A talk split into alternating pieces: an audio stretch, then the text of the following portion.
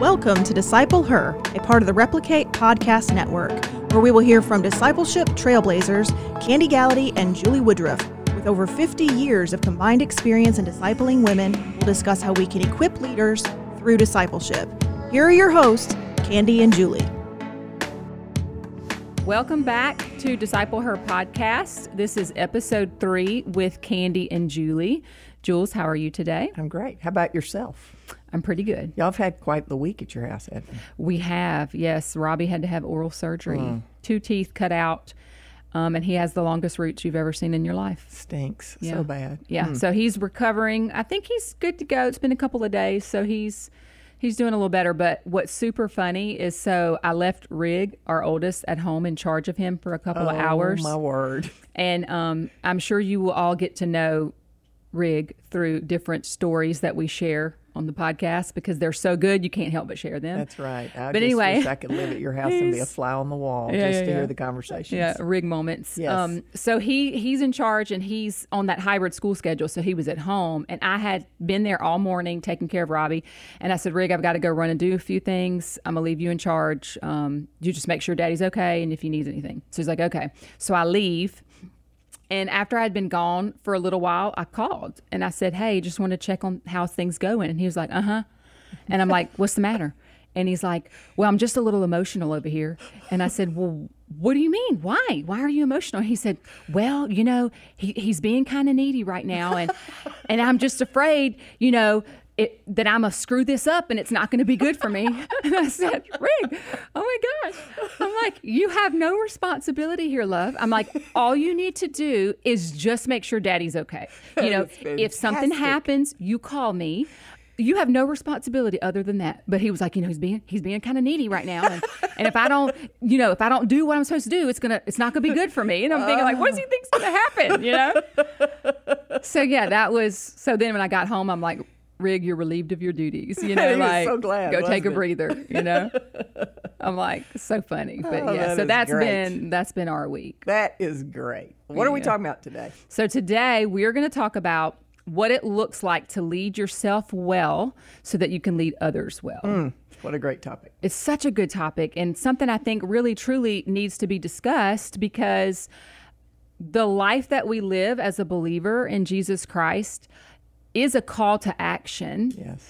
And if we are to be held above reproach, and should be above reproach in all of our actions, how do we do that? How do we lead ourselves so that we are open and able to lead others?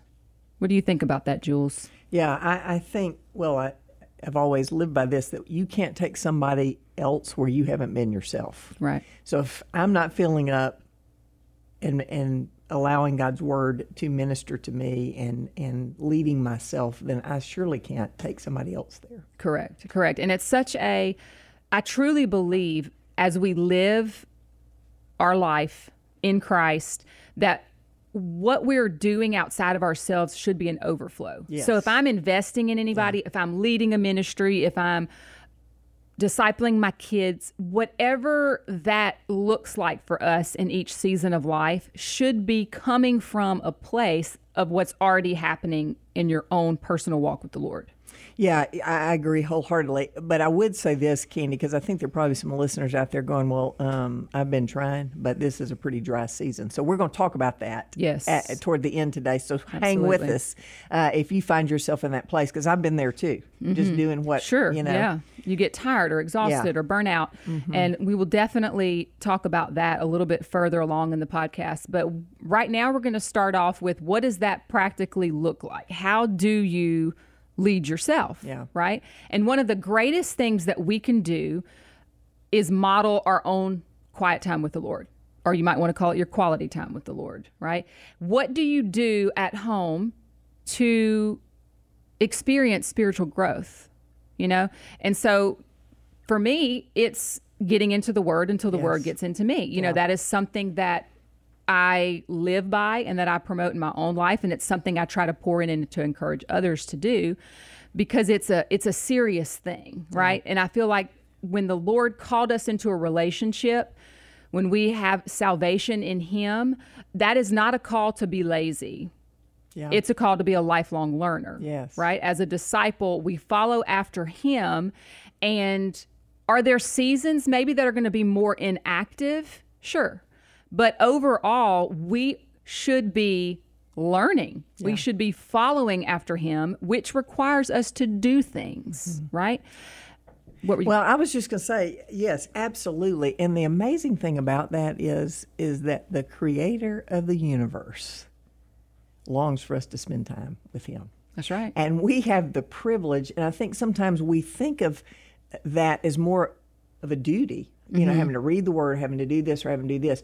But really, it is just that we get to. We Correct. Get to come to him. We get to spend time with him. And maybe just thinking about that a little bit differently, because I think when we think spiritual disciplines, a lot of times we think that word discipline is a word that we love to hate. Mm-hmm. And I would say, Candy, that you are way more disciplined than I am. That's your personality. You got your list. You know, right. It may happen in my life or it may not, because I'm not going to have a list more than likely. Yeah. So I think different personalities, you know, themselves different ways. So Absolutely. It can become a checklist mm-hmm. rather than a love relationship. Correct. Yeah. And I think so it's so important for us to distinguish between what it means to be disciplined versus what it is to be legalistic. Yes. Right? So legalism would be something, it is like that list that you're checking off because you feel like you have to do a certain number of tasks in order to earn something right. or in order to feel a certain way about yourself. Mm-hmm. In your mind, you have to do all of these things. Whereas a healthy discipline, healthy forms of discipline would be, I want to do all of these things because it is stemming from the love that I have for Jesus Christ. Yes. And it stems from the desire that I have to want to know him more. Yeah. So it's not that I'm necessarily going to gain anything from him. It is, I just want to be with him, mm-hmm. right? So Robbie's been talking a lot lately about, have we gotten to a place where we don't enjoy God anymore, you yeah. know? And so when we think about that and we think about spending time with the Lord in whatever way that happens for you, like in your quiet time, in worship, you know, when you go to church, when you're praying, you know, are we getting to a place where we're able to enjoy him? Yes. Or are we just checking off things on the list because we know it's something we should do? Right. Right. Yeah, you know, the psalm. Well, I'm just thinking about the psalmist who said, "Taste and see that the Lord is good." Mm-hmm. And I was listening to, I don't even know where I heard this recently, but someone talking about the rabbis in Israel will go into a preschool class and they will take honey with them, and they will let the children dip their finger in the honey and taste it. And they said that's what it's like to get into God's word and to read, you know, and to understand. So yeah, and so think about the sweetness of honey and how that it just is so sweet to our taste, but the word of God, that when we taste and see that he is good, yeah, absolutely. Then you just want more and more, and you can't wait to right. get with him. Absolutely. And I think, so being in the word is a very practical way that we can lead ourselves in order to lead others. Mm-hmm. So if this is something that we're doing in our own private personal walk with the Lord, when nobody is watching, nobody is looking, nobody expects anything, if we're doing that, then we're not going to be able to help but pour that into other people. Right. So it becomes easier to lead others because we have a place that we're leading from, right? I would say another crucial element to leading others well is being transparent. Yes. So when we lead ourselves, obviously there are things that the Lord allows in our life, a lot of different things that he really truly wants to use for a very specific purpose and often a platform. Mm-hmm. And so when he wants to use those things, we have to be willing to open up ourselves to a certain extent to share that. Right. There's a lot of transparency that comes along with leading yourself and then leading others, mm-hmm. you know? I mean, even in discipleship, you know, like in my groups over the years, there will be things that I may be going through personally. And when I come to group, I expect the girls to tell me what's going on in their life, mm-hmm. right? I expect them to say, hey, I need prayer for this, mm-hmm. or this is going on. And so if I'm not coming to the table and willing to do the same exact thing, how mm-hmm. can I expect them to do that, right? Yeah. And I can remember, I guess this was about 3 or 4 years back, where I was struggling with an intense season of anxiety.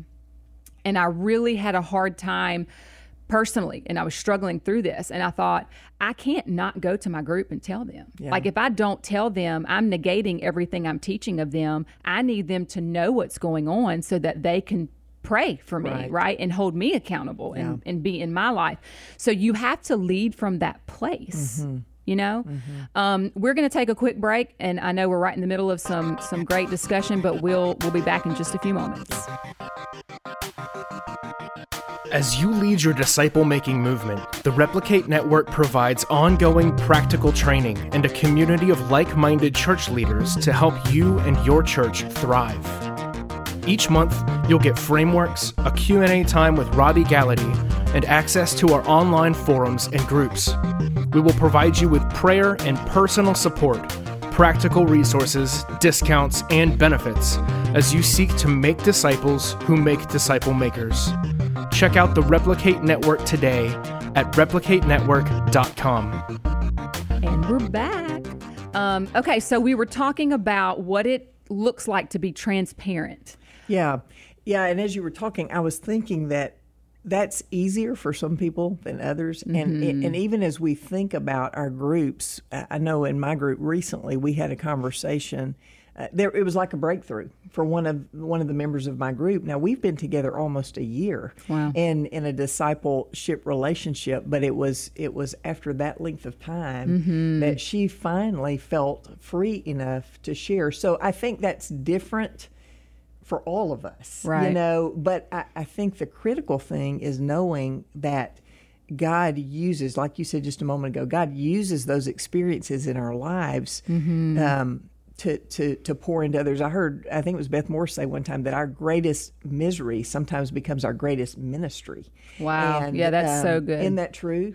Yeah. And it's the whole adage, God takes a mess and turns it into a message. Right. You know, like everything in our life that has been complete chaos or that on the outside just looks like a complete mess. You know, he has a plan for that mess, right? Yes, and I think as leaders sometimes we are hesitant because we think we've got to have it all together. Yes. That's so true.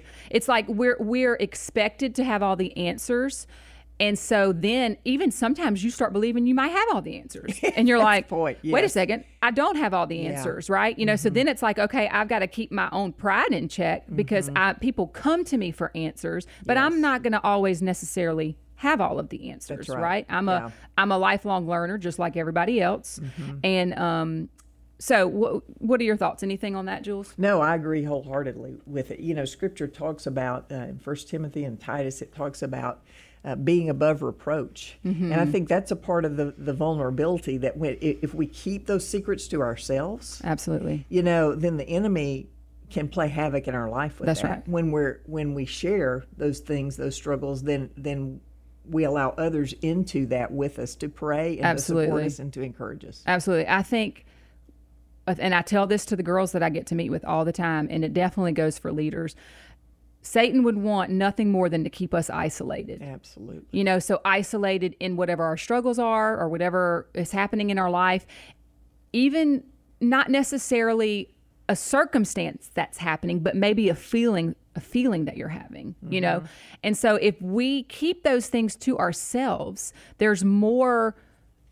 Satan has more power and control over that. But immediately as we voice that, he begins to lose power. That's exactly immediately right. Because truth now can be spoken. That's right. Right? Yeah. And, you know, I remember reading a book a long time ago about a lady who was going through heart failure. She had been diagnosed with heart failure.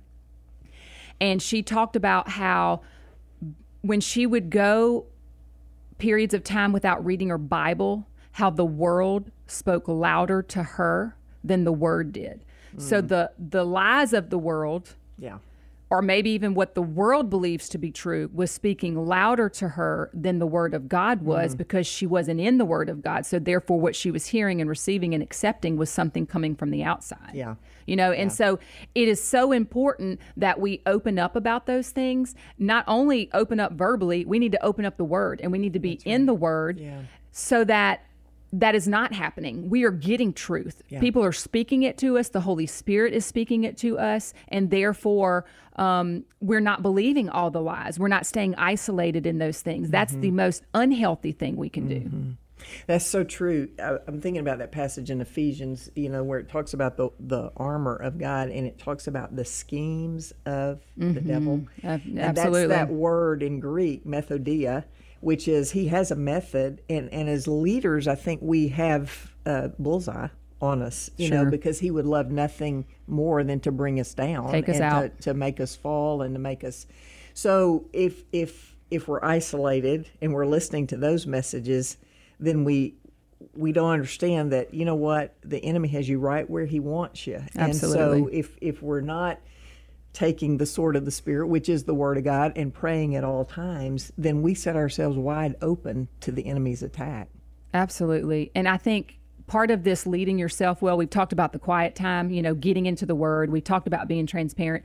And really a huge part of leading yourself well is living in accountability. Yes. You know, and that is, I can't even stress to you how important that is. And you mentioned when we have a bullseye on our back, right? And we know this from being in ministry and being leaders. We see people fall all the time.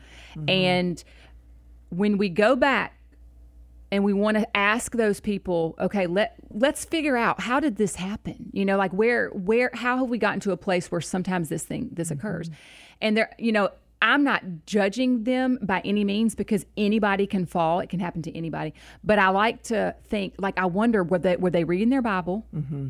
Were they letting other people into their life? Mm-hmm. Were they living in accountability where others truly knew them, or were they on an island by themselves? Mm-hmm.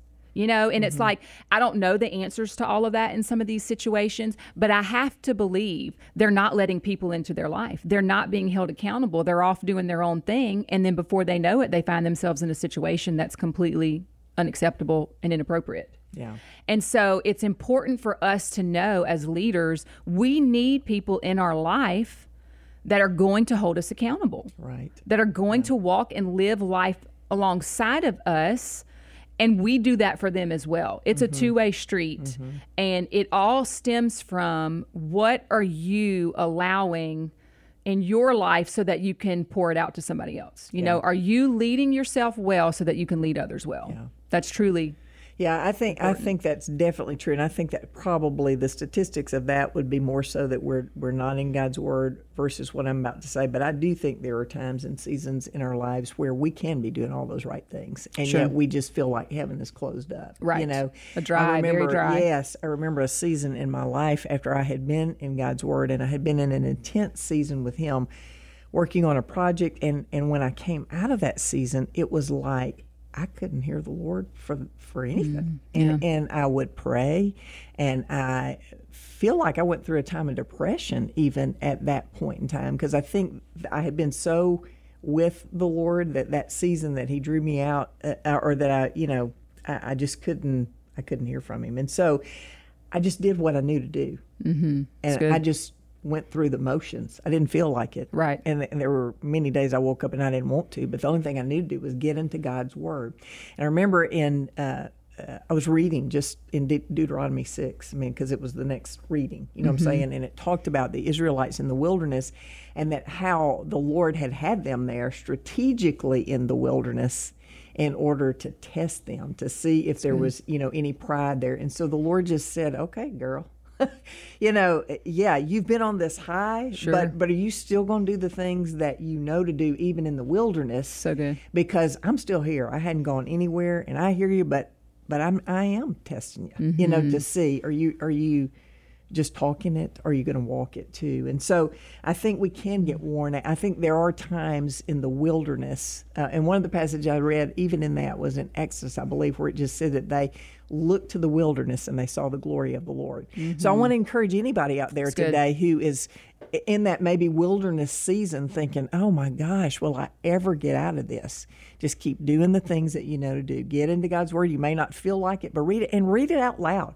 Because here's the deal. When we read the Word out loud, the enemy has to flee. That's right. Because the Word of God is what? It's living and active and sharper than any two-edged sword. Yes, I think we've said that before. And so we know that God's Word has power. Absolutely. And so when we're reading it, when we're listening to it, even put praise music on, do whatever it takes to to take captive the thoughts. Right. Tune your heart in, yes to the Lord, yes. And you may not feel it immediately. And I mean, this period lasted for a while in my life. Sure. You know what I'm saying? And so it wasn't overnight that that changed. Right. But I just hung in there doing the things I knew to do, staying in God's Word and seeking His face, and the change occurred. Yeah, you know, absolutely. There was one day I remember I was just laughing, and I was just thinking, oh my gosh, my joy has returned, you know? Wow. And so it was like a light. I mean, it just happened. It just happened. Yeah. And I think what you're saying, you know, going through such a dry, maybe even a dark season, the fact that you're able to still do the things that you knew to do, you know? And so, and sometimes in those seasons, the things of the Lord and the disciplines that we sometimes used to take joy in maybe become a checklist. Yes. And that's okay for a season. You know, I mean, there's no telling what's going to happen in everybody's life at different points and times. And so sometimes reading your Bible may be a checklist and going to church may be a checklist, but you continue to do the things that you know, like you have said, and that you've been taught, and none of that will go to waste, right? The Lord will show up and He will speak, you know, to you, and He will bring you through that wilderness. And so you just continue to have hope if that's the season that you find yourself in. We're going to be talking in the next week about what does stewardship look like and the different ways that we steward what God has given us and what God has allowed in our life. Julie, you want to say anything about that before we move on? Well, I just want to share a passage of scripture in 1 Timothy chapter 4, verse 16. It says this, and I think this applies to what we're talking about. Pay close attention to your life and your teaching. Persevere in these things, for in doing this, you will save both yourself and your hearers. Yeah, that's exactly right. Yeah, Julie and I happen to both be reading in 1 Timothy around the same time. So we're I think we must be in the same exact reading plan. And I had made some notes on 1 Timothy chapter 4 as well. And what really stuck out to me, I want to read it to you. It's 1 Timothy 4, verses 7 through 12. It says, "Rather train yourself for godliness, for while bodily training is of some value, godliness is of value in every way, as it holds promise for the present life and also for the life to come." If you skip down to verse 11, it says, "Command and teach these things. Let no one despise you for your youth, but set the believers an example in speech, in conduct, in love, in faith, and in purity." So good. You know, Rich. So I mean, he says, Paul says, train yourself. Right. You have to do something. Right. You have to train yourself in godliness. Then later he says, I need you to teach these things. You command these things to others. And then, you know, on the backside, he says, you have to be an example. That's right. And so we have to be the trendsetters in the world today, because there are plenty of examples out there. Which ones do you want to follow, right? We need to be the one. Believers in Jesus Christ need to be the ones to set that example in all those areas that he tells us. Speech, conduct, love, faith, purity. Yeah, and that verse I read, he says, persevere in these things. In these things. Yes, it's not easy. And I have been thinking recently about the passage in Hebrews where he says that we fix our eyes. We run with endurance the race that is set before us. Yes, fixing our eyes on Jesus, who is the author and the perfecter of our faith and ministry. We've been here, who for the joy set before him, he endured the cross, despised the shame, but now I see that the right hand of the Father.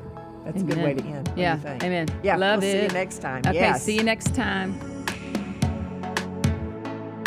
Thanks for joining us for this episode. Take a second to subscribe and share this podcast. You can receive free resources to help you make disciples in your group, home, or church by clicking the link in the show notes or visiting our website at replicate.org.